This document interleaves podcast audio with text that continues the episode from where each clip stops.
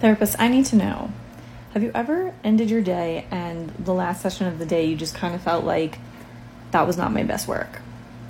I feel uncomfortable leaving my day off like this and kind of second guessing everything that you said and did in that session for your client.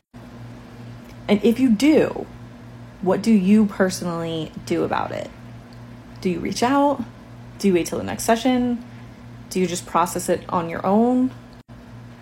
Like, I'm curious what other therapists do if and when that happens to you. Because yesterday was a rough ending to the day.